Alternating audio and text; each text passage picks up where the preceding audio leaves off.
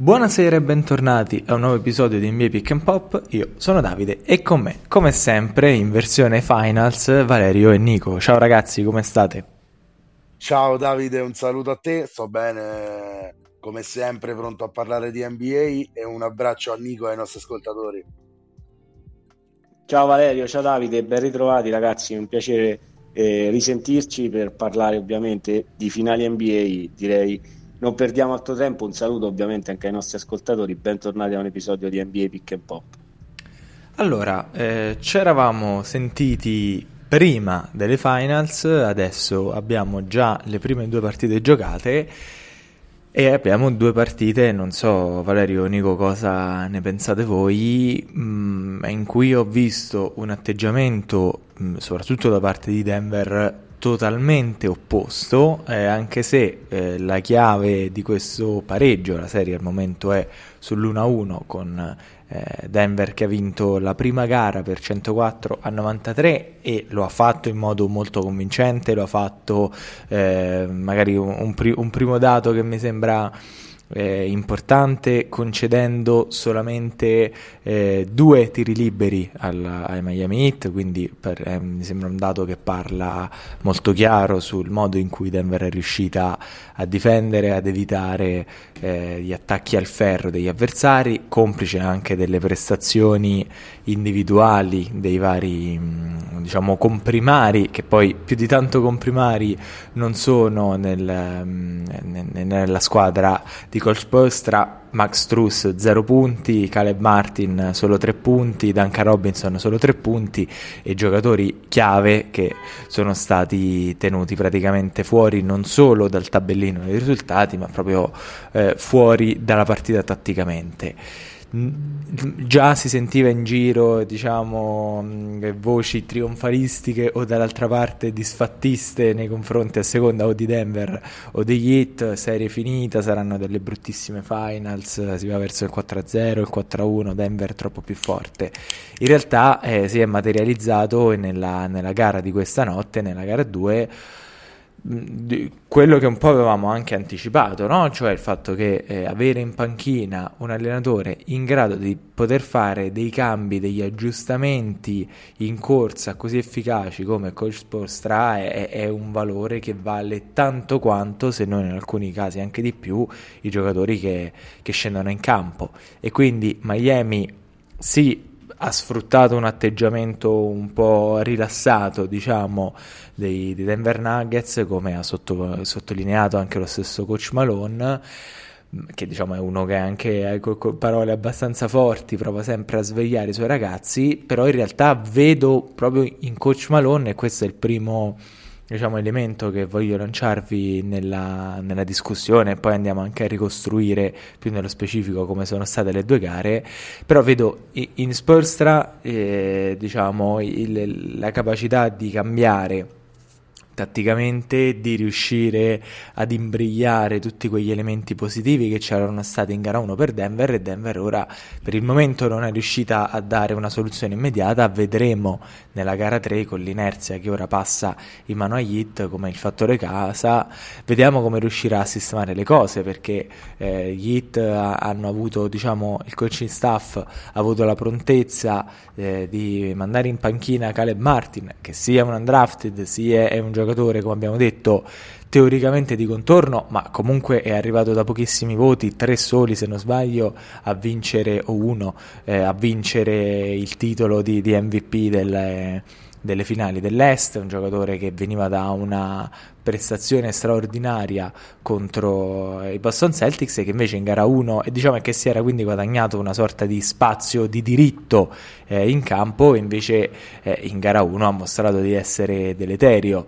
Spelstra dall'alto della sua autorità non ha avuto problemi a metterlo in panchina ridurre eh, notevolmente rispetto a gara 1 eh, l'utilizzo e mettere invece Camillov un giocatore con una grandissima esperienza di NBA Finals ogni volta che ha fatto i playoff, è arrivato fino alle finals, ma soprattutto un'ala grande, un corpo, un, eh, diciamo, uh, un rimbalzista in grado di poter mettere fin dal principio della partita in difficoltà Aaron Gordon, Nikola Jokic e poter dare centimetri di sostanza alla squadra. Poi Denver eh, diciamo, non ha potuto giocare con le basse percentuali degli avversari come è stato in gara 1, giocatori spesso lasciati liberi in angolo degli hit hanno punito, c'è stato un Max Cruz, Gabe Vincent da 14 a 23 punti l'uno, ottime percentuali da 3 punti e un Bamma De Baio che diciamo, ha, ha, fatto due prestazioni davvero da, da, da simil playmaker, diciamo, no? giocatore quasi alla, alla, Nicola Jokic per come è stato in campo. Quindi, eh, Valerio, partiamo da te. Eh, alla luce di, di queste considerazioni, eh, voglio sapere se anche tu hai visto così tante differenze non solo nel risultato e nell'atteggiamento in campo, ma proprio dal punto di vista tattico tra una gara 1 e una gara 2 di finals.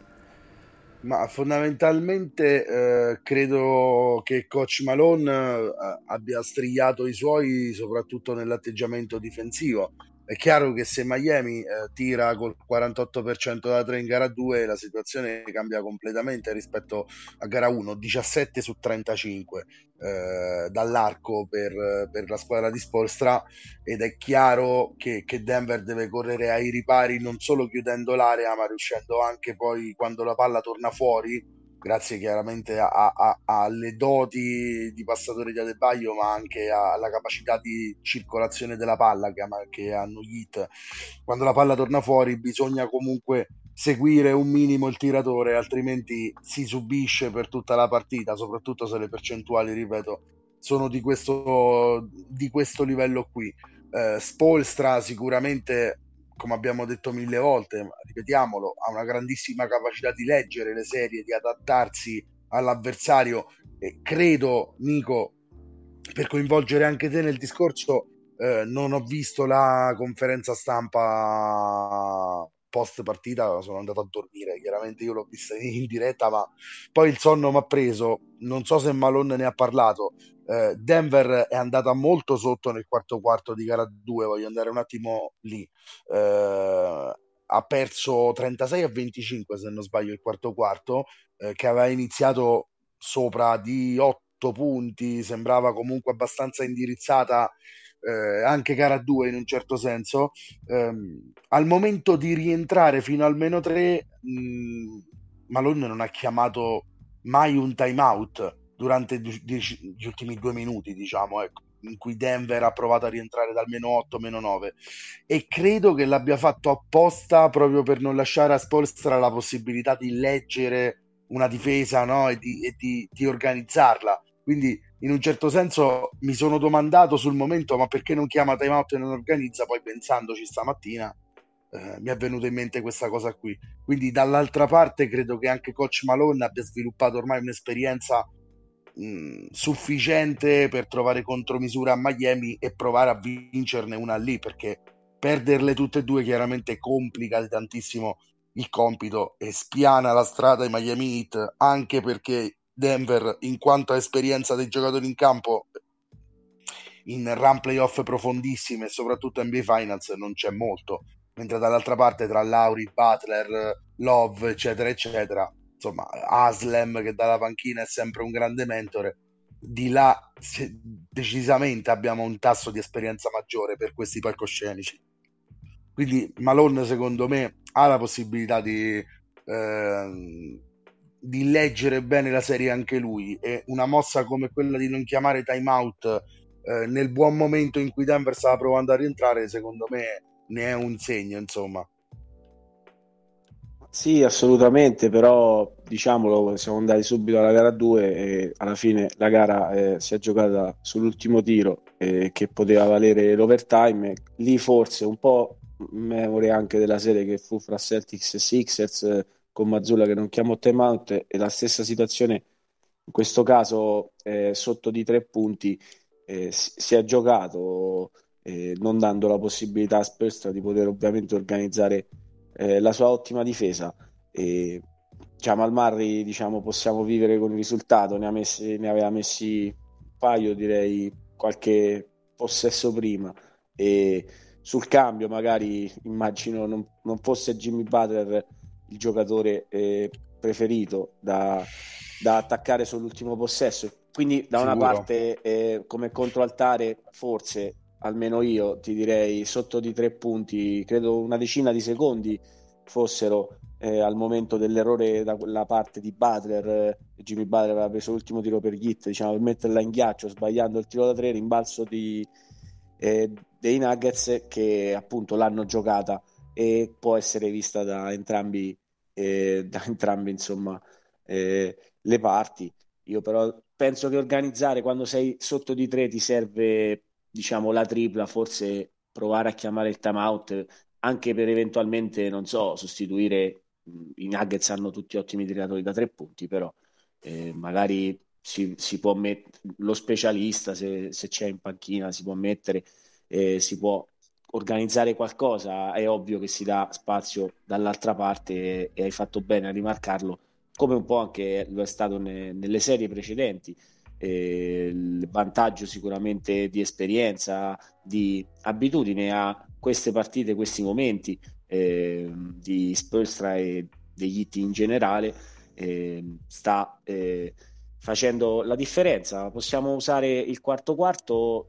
di gara 2 ma anche di gara 1 eh, per parlare un po' di gara 1 ehm, un tratto comune è comunque gli hit che vincono il quarto quarto. In quella situazione però ehm, gli, i Nuggets erano avanti ovviamente di 30 credo lunghezze non so eh, di 20 lunghezze circa mal contate, visto che poi eh, l'hanno portata a casa eh, appunto spuntandola di 11 lunghezze. E diciamolo, eh, Nicola Jokic ha avuto uno dei migliori esordi possibili eh, nella storia delle finali, ha migliorato il record stabilito da Tatum l'anno scorso con 13 assist all'esordio e l'ha migliorato a 14 ed è l'unico insieme a Michael Jordan nel suo esordio alle finals a guidare la sua squadra sia per eh, punti realizzati che per assist. Quella fu una sconfitta per i Bulls che però poi ehm, diciamo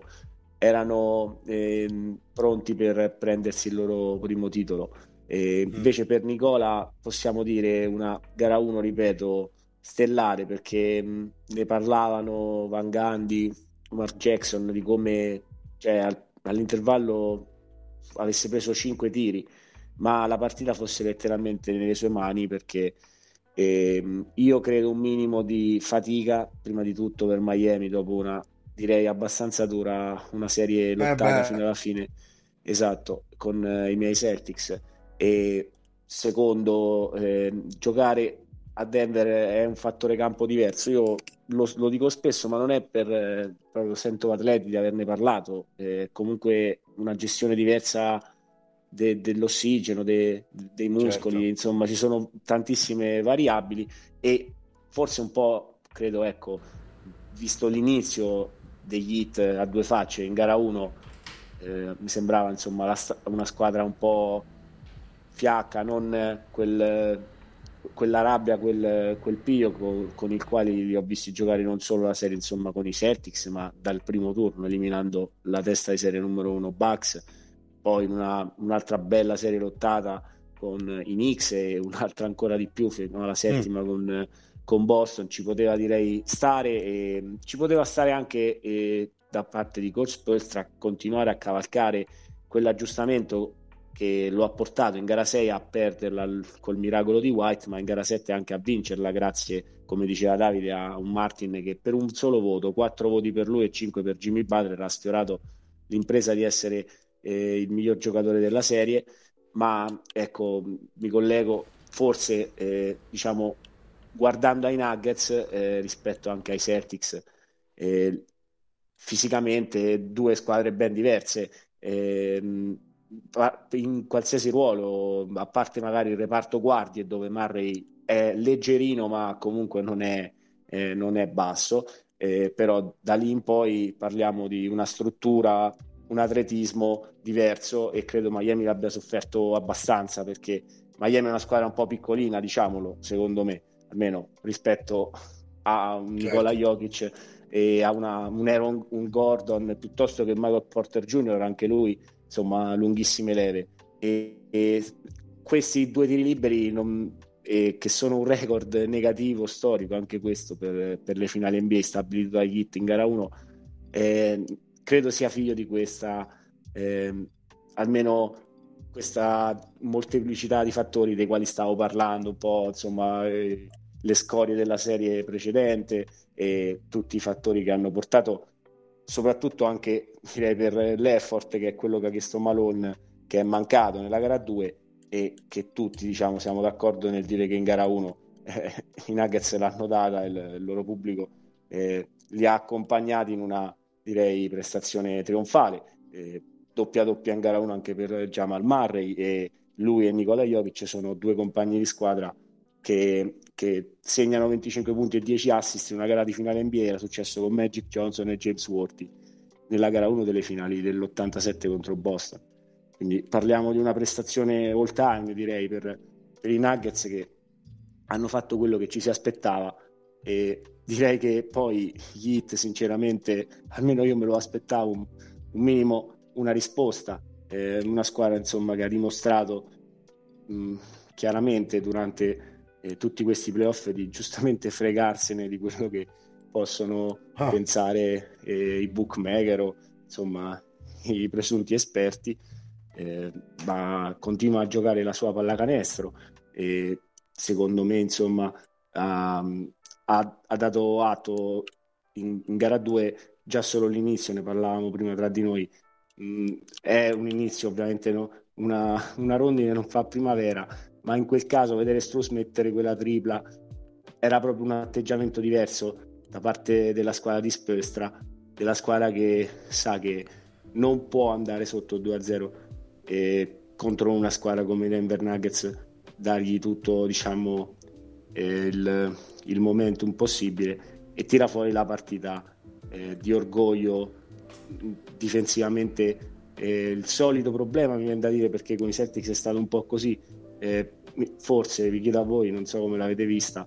eh, questa difesa mista di, di Spo con eh, tratti zona tratti uomo ehm, rischia insomma in svariati momenti di anche mettere insomma bastoni tra le ruote all'attacco avversario. Io ecco non so ditemi voi io sono abbastanza convinto che ecco, i tiri dei quali abbiamo parlato per quanto riguarda Miami che ha veramente sparacchiato in gara 1 eh, ha aggiustato direi leggermente il tiro c'era da aspettarselo però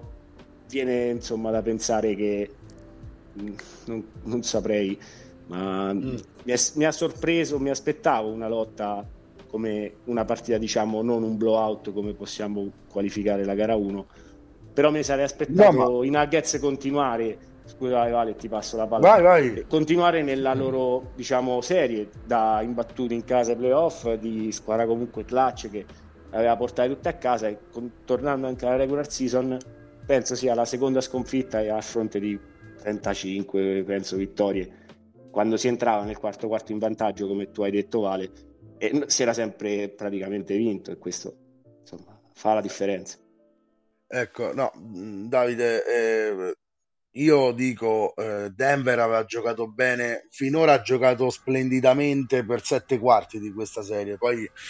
vabbè togliamo il quarto quarto di gara 1 che è stato garbage time eh, diciamo 6 diciamo eh, fino al quarto quarto di ieri no? dove è arrivato questo eh, questo parziale di 36-25 con Duncan Robinson che mette eh, 8 punti in 27 secondi, quindi sicuramente eh, ispirato anche Duncan Robinson da questi playoff, eh, sta fruttando il contratto. Eh, direi dall'altra parte è mancato, anche se ha cercato di riprendersi proprio nel, nel finale del quarto quarto, Jamal Murray,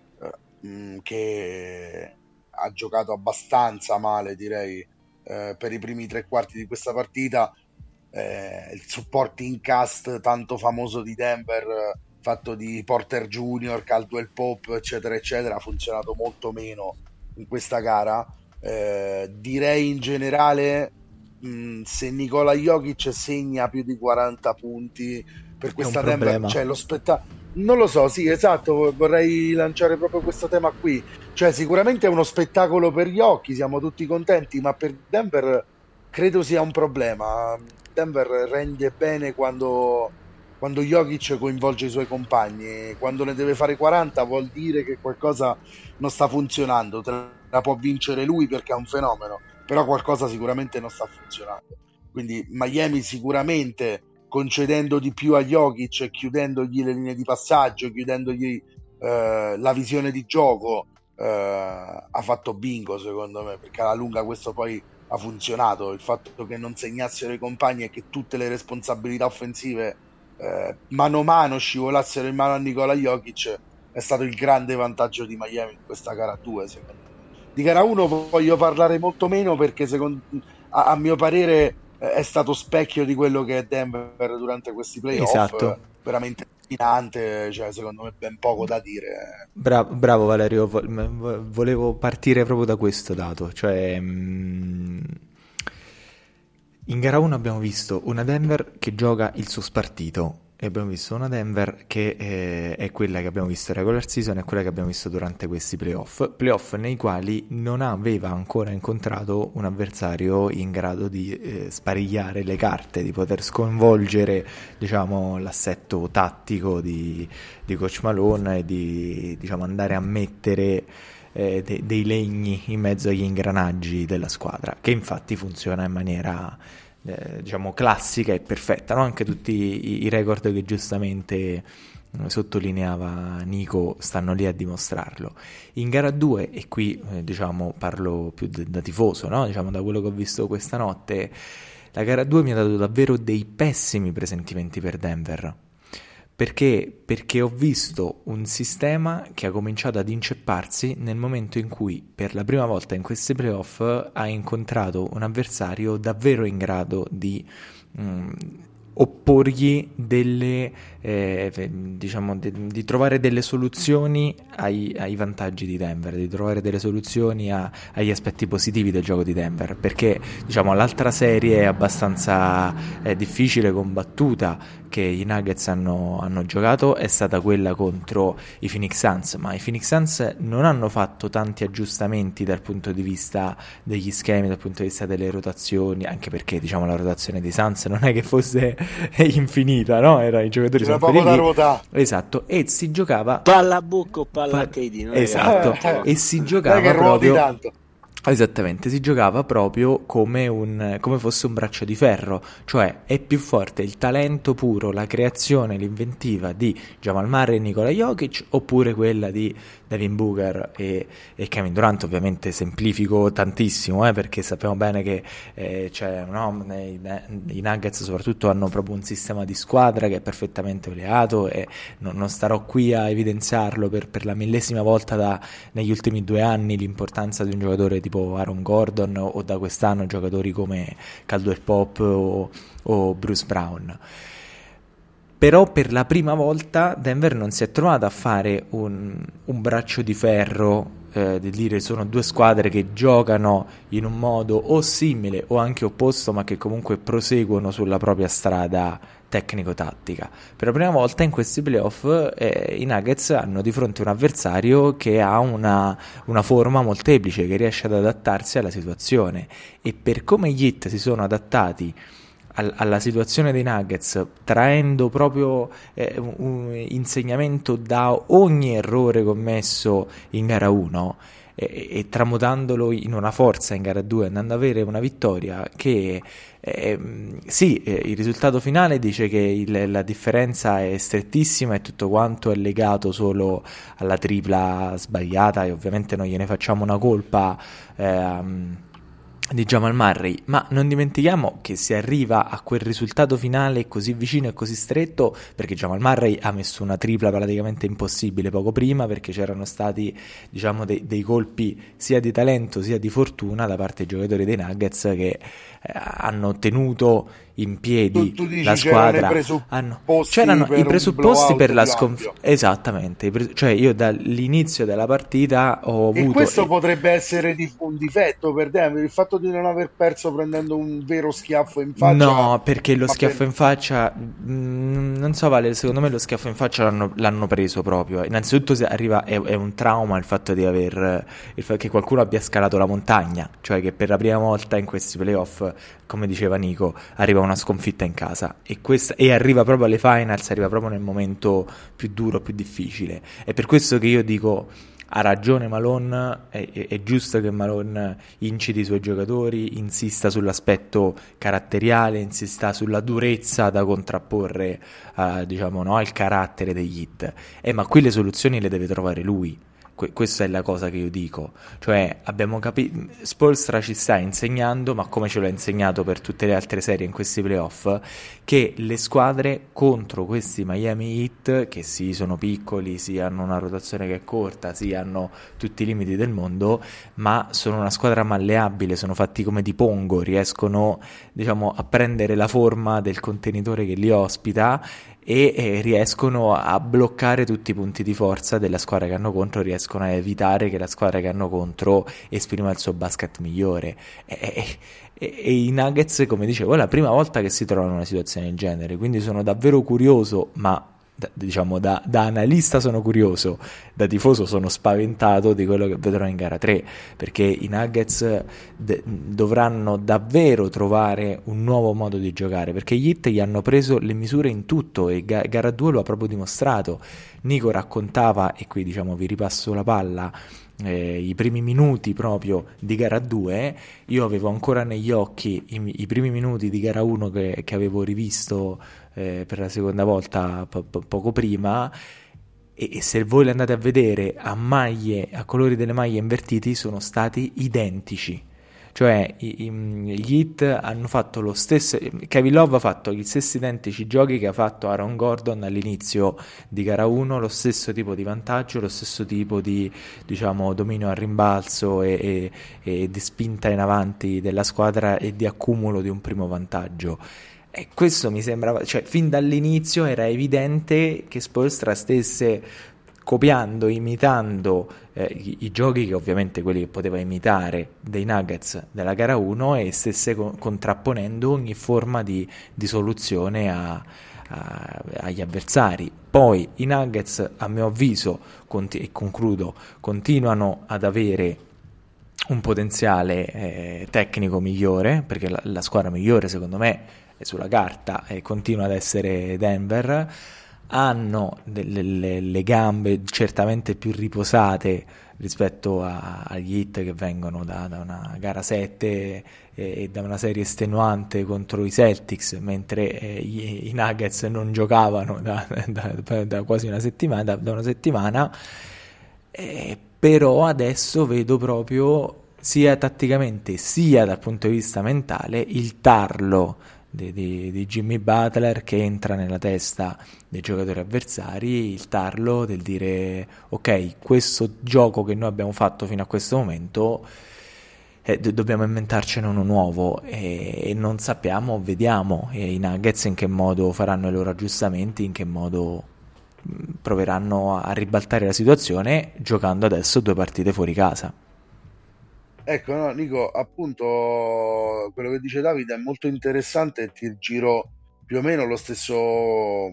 quesito che stavamo trattando. Scusa Vale, però prima volevo da... dirti, sì. io almeno sul quarto quarto di gara 1 non lo vedo garbage time, invece lì vedo, perché ti spiego, eh, Jokic era già in doppia doppia, già i 10 assist alla, al primo tempo, quindi quello un altro dei record, era in tripla doppia a fine terzo quarto, partita diciamo in ghiaccio, però gli hit da lì in poi credo abbiano messo le poche triple della loro gara 1 e hanno iniziato questo mix difensivo. E soprattutto Jokic che appunto aveva già distribuito tutti i suoi assist nel quarto quarto ha dovuto tra virgolette salvare se volete perché gli stavano facendo il loro piccolo la, la, loro run per cercare insomma di provare un po' come anche la gara 1 de, tra Denver e Lakers con Lakers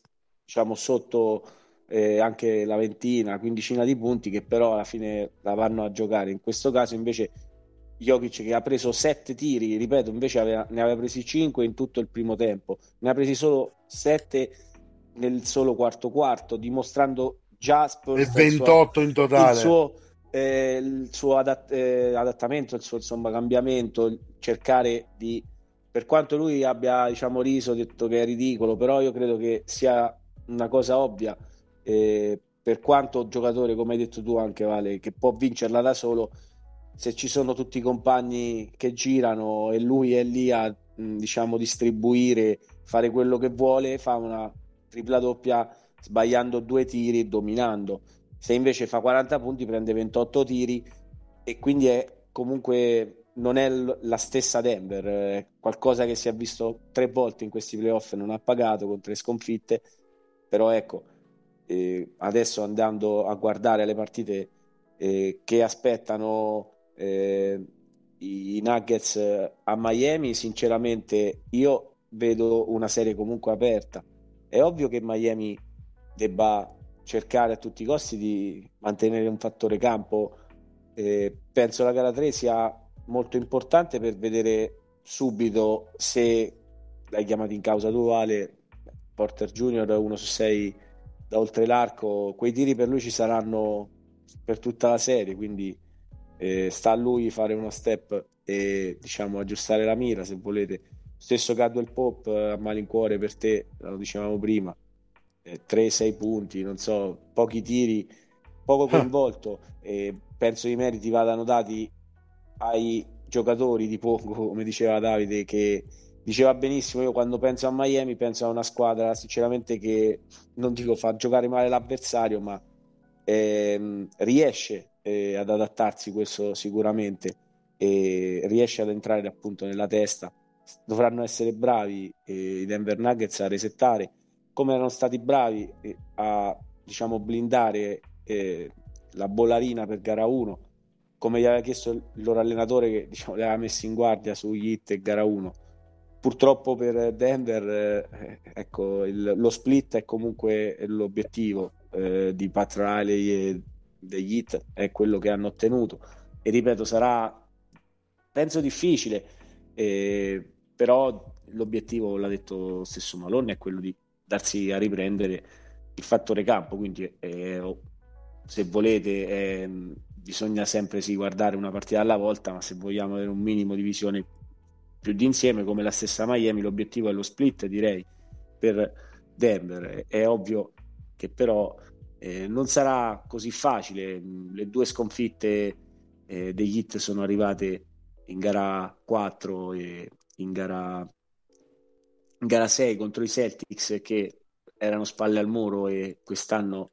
diciamo, si sono fermati, credo, a, a poco dal record che era proprio dei Nuggets negli Elimination Game 6 vittorie e 0 sconfitte e quelli della bolla 2-3 a 1 recuperati.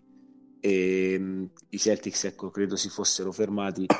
a 5-1 visto che eh,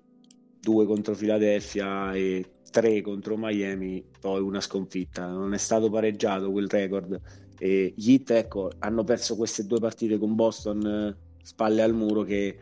che ha dato direi tutto quello che poteva e penso che Denver debba prendere questo atteggiamento perché andare insomma non dico in vacanza però andare magari a South Beach troppo convinti eh, di essere la squadra migliore quello che tutti pensano insomma può, ri, può essere un'arma a doppio taglio. E loro hanno tutto secondo me per dimostrare sul campo di essere la squadra migliore. Però è ovvio che Miami e renderà il tutto eh, il più difficile possibile. Credo che la, diciamo, la verità, come è ovvio, sia mh, sempre nel mezzo, quindi non credo gli Hit siano la squadra che appunto non ha fatto per niente canestro eh, da, da, oltre l'arco in gara 1 e non credo che possano eh, per tutta la serie eh, avere diciamo un vantaggio dalla linea di tre punti soprattutto nelle percentuali e nel, nel momentum, nella, nel pesare quelle triple, perché l'ha detto Vale, quelle triple di Duncan Robinson, e anche l'unico canestro di un Cody Martin che è un po' insomma eh, involuto. Eh, però è stato uno pesante. Poi ha detto, avevano, cioè l'abbiamo detto, mh, eroismi di Murray, eh, canestro importante anche di Bruce Brown, però ha perso qualche palla di troppo ieri diciamo tutta, secondo me, il, um, il supporto in casta un po', eh, diciamo, eh, underperformato, se volete. Io non sarei così cattivo con Jamal Murray, che in ogni caso eh, secondo me come secondo violino è veramente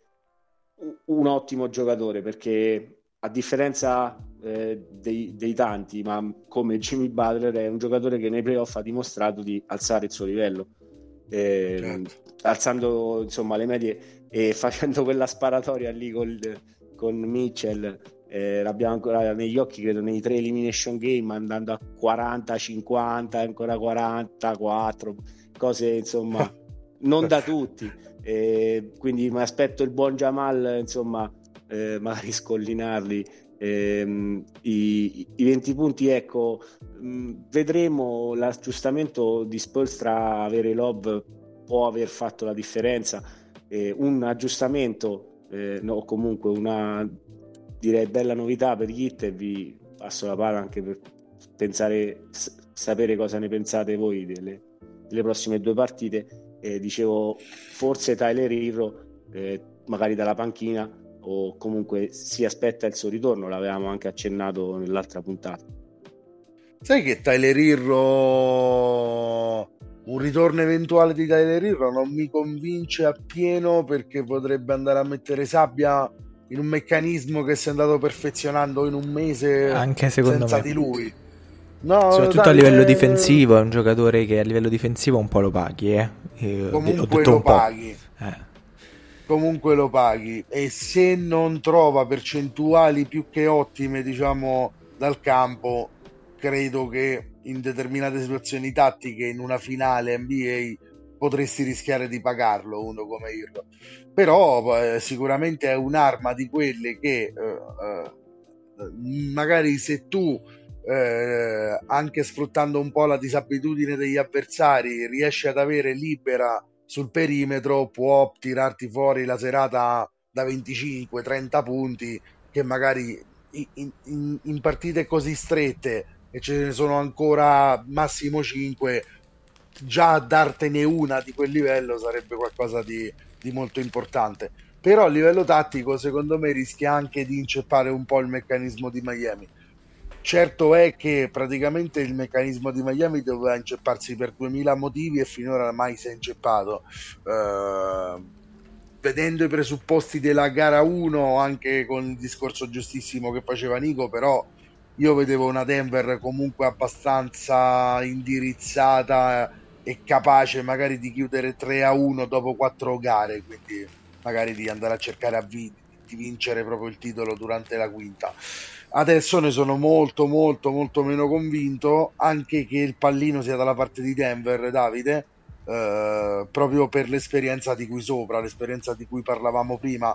Ti sottolineo che uno che è stato molto fuori dai, dai discorsi in stagione regolare eh, come Kyle Lauri nel quarto quarto di gara 2 ha giocato 12 minuti pieni. Eh, così come Duncan Robinson è stato fuori per tutta la regular season e adesso sta giocando tempo anche importante, anche di qualità. Quello che voglio dire è che Denver in questo caso, siccome secondo me è la squadra meglio attrezzata per pareggiare anche alcune doti fisiche che a Miami, può rimanere fregata, tra virgolette, soltanto sul fattore esperienza. L'esperienza qua può veramente giocare a favore di, degli hit di Coach Spolstra, no? che di nuovo potrebbe essere il vecchio volpone eh, che ha Pinocchio sotto le grinfie, no? lo manda nel paese dei balocchi praticamente. Sembra, sembra che l'abbia fatto con tutti i coach di questa, di, di questa post-season e che coach ha mandato fuori in ogni caso e che squadre. Eh, con Denver a maggior ragione, dato che manca un'esperienza, come dicevo all'inizio puntata, no? di run playoff profonde fino a questo punto qui alla primissima della loro, della loro storia un po' questo potrebbe pesare secondo me Spolstra lo fiuta, lo annusa questo, questa problematica per, per, Denver diciamo perché è di fatto una problematica l'inesperienza ma sì, ma come... paura ma certo, ma come lo, l'ha fiutato benissimo, ormai scriverò un trattato di psicologia su, su Jimmy Butler. la prossima dicendo... laurea la prenderò facendo una tesi Butler. su Jimmy Butler. Esatto, ma è che, che ha, detto, ha dichiarato eh, al termine della, eh, di gara 1 siamo tornati nello spogliatoio e ridevamo tutti quanti perché eravamo convinti che le cose sarebbero andate bene. E poi le cose vanno bene davvero per, per Hit. Capite? Cioè, queste sono delle, delle sottigliezze psicologiche che però vanno a bloccare un ambiente che, come dicevi tu, Valerio, è pienamente è un absolute beginner, è assolutamente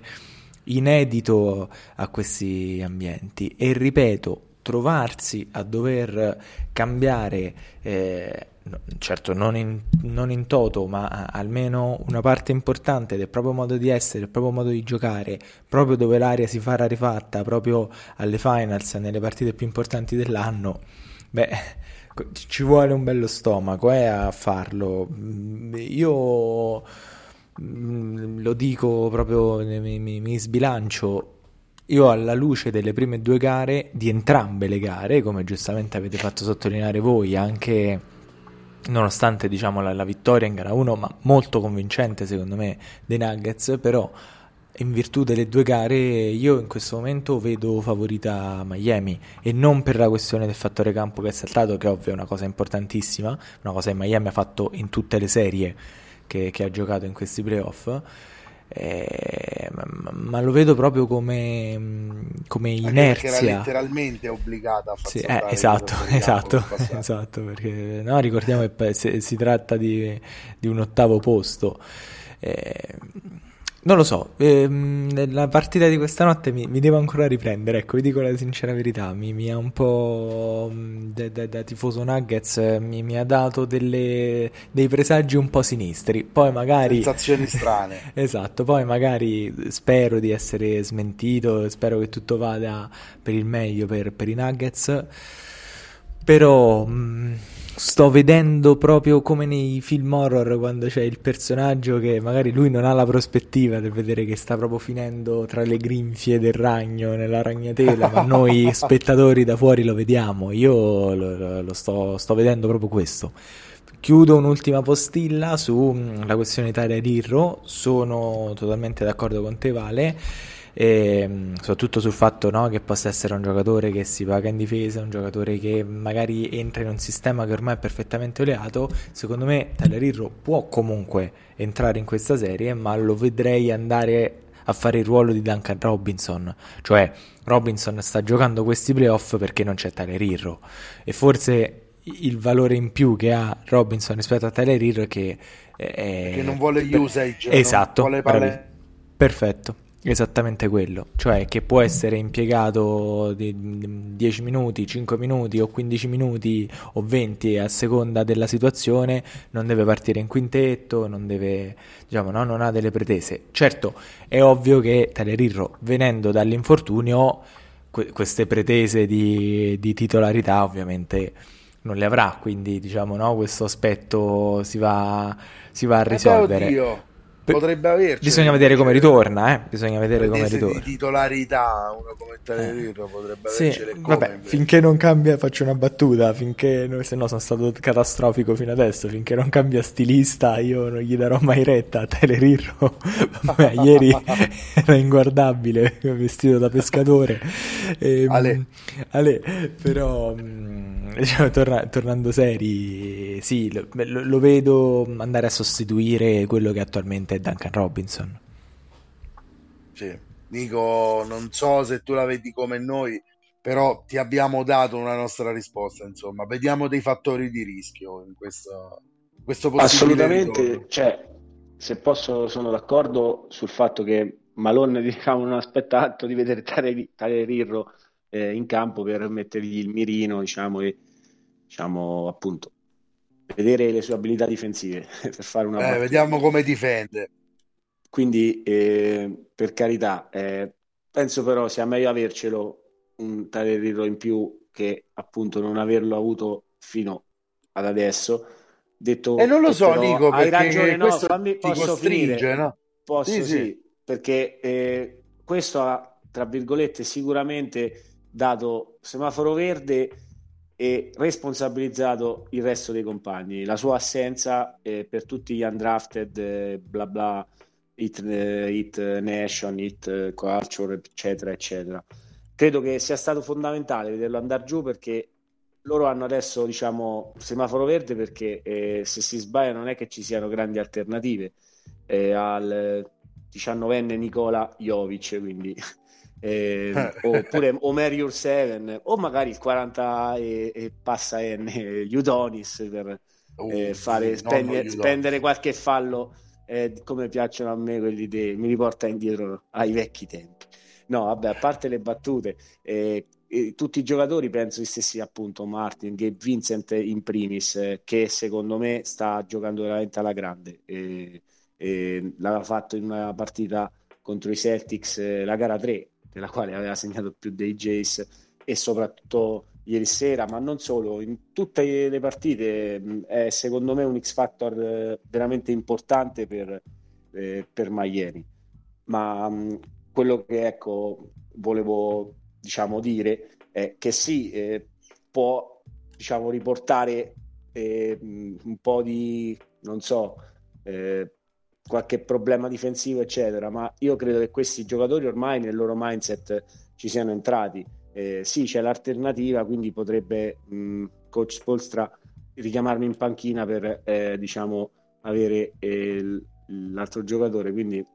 non saprei, io non, non, mi esprimo da questo punto di vista, non so neanche le condizioni. Eh, sono sicuramente d'accordo su, con Davide sul, eh, sul suo abbigliamento, eh, quindi sarà meglio vederlo eh, sicuramente in, eh, in canotta, eh, eh, sicuramente eh, vestito meglio. A parte queste battute così per scherzare,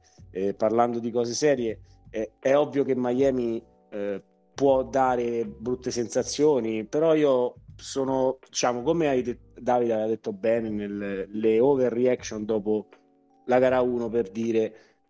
sweep, questi discorsi secondo me sono quelli più deleteri e non penso ci debba essere una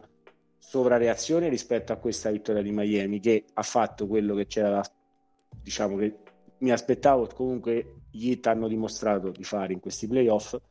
ma mi aspetto almeno dai Nuggets una squadra che in trasferta è andata bene in questa postseason almeno andare a riprendersi il fattore campo.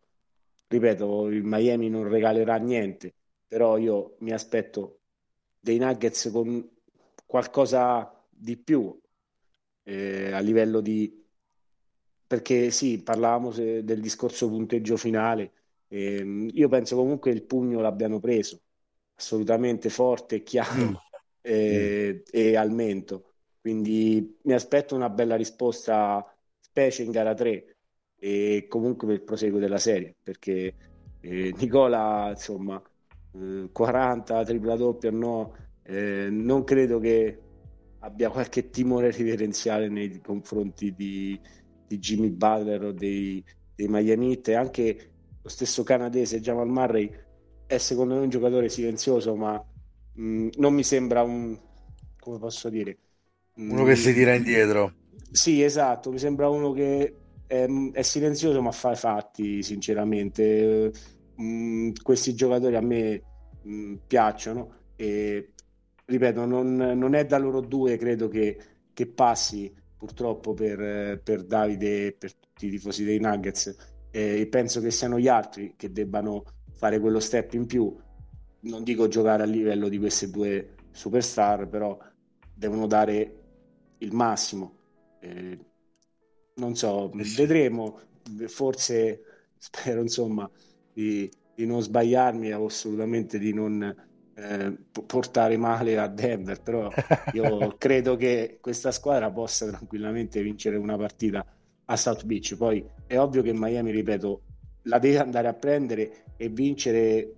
eh, in maniera convincente perché Miami tutto farà meno che eh, insomma sbagliare dei, facile, tiri, sbagliare dei tiri è ovvio succede però a livello di preparazione ehm, a livello di, di, di, voglia di vincere eh, di essere pronti mentalmente e non solo eh, Miami ha dimostrato in questi playoff di essere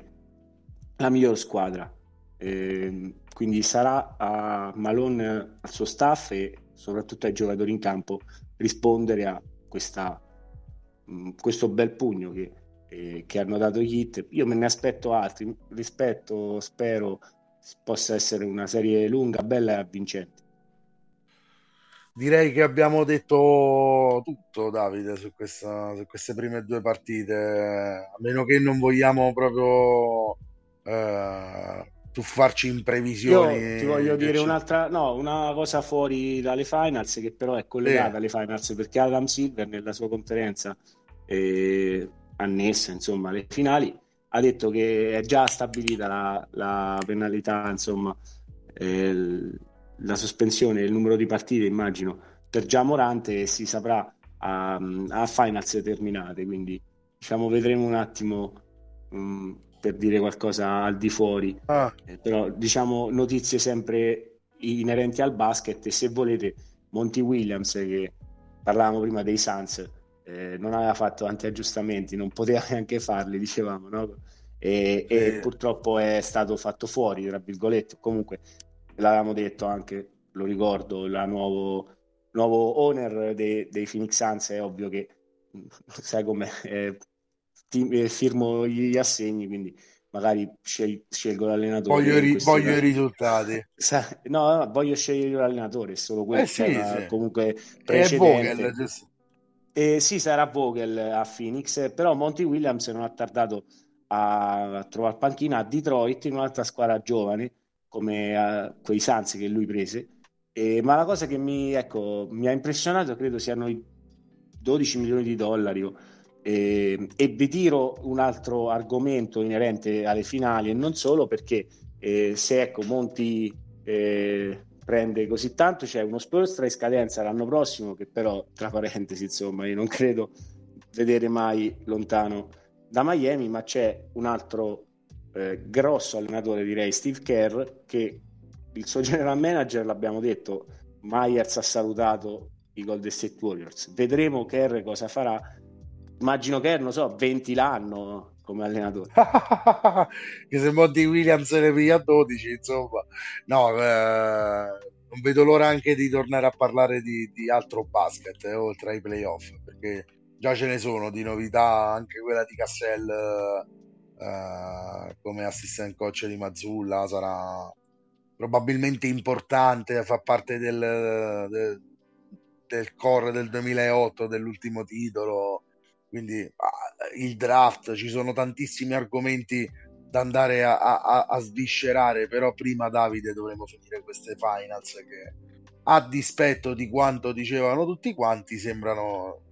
avviate su una lunghezza d'onda più maggiore, diciamo, di quattro partite, di cinque partite. Direi almeno sei, direi almeno sei. Meno che Denver adesso non abbia una specie di crollo psicologico, no? come, come, fu quello di, Phoenix contro i Bucks. Mi viene in mente uno degli ultimi.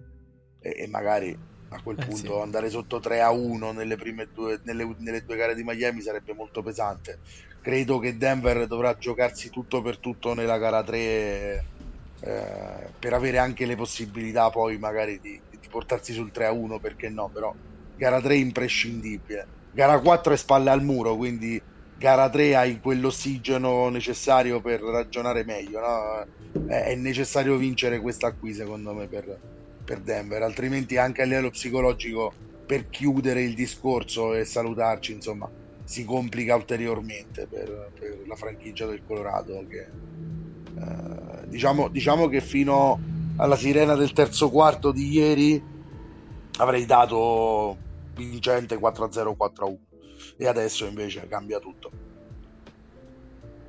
sì, concordo, concordo totalmente sull'importanza di gara 3. Sarà a noi raccontarvela, provare diciamo, a trovare, così come abbiamo fatto non solo per le prime due gare dei playoff, ma per, tutti, per, per le prime due gare delle finals, ma per tutti i playoff, provare a tracciare quelle, quelle, linee che uniscono le prestazioni individuali, le scelte degli allenatori, i fattori psicologici, i fattori extracampo. E, ehm, Valerio, Nico, io vi saluto, vi ringrazio e vi do appuntamento tra pochissimi giorni per continuare a parlare di queste finals. Davide, è stato un vero piacere fare questa prima puntata delle finals giocate. Eh, come al solito, come tutti gli anni, è veramente il momento clou della stagione, quindi non vedevo l'ora di cominciare a parlarne. Un abbraccio a te, un abbraccio a Nico e un abbraccio ancora più grande ai nostri ascoltatori. Ciao Vale, ciao Davide, ragazzi è stata come sempre un'altra bellissima puntata, mm, mi unisco a voi, insomma bellissimo parlare delle finali, finalmente eh, siamo arrivati al culmine della stagione NBA e quindi non mi resta che salutare e ricordare ai nostri ascoltatori di continuare a seguire e, e a supportare NBA Pick and Pop. E buon, buona NBA e buoni playoff a tutti.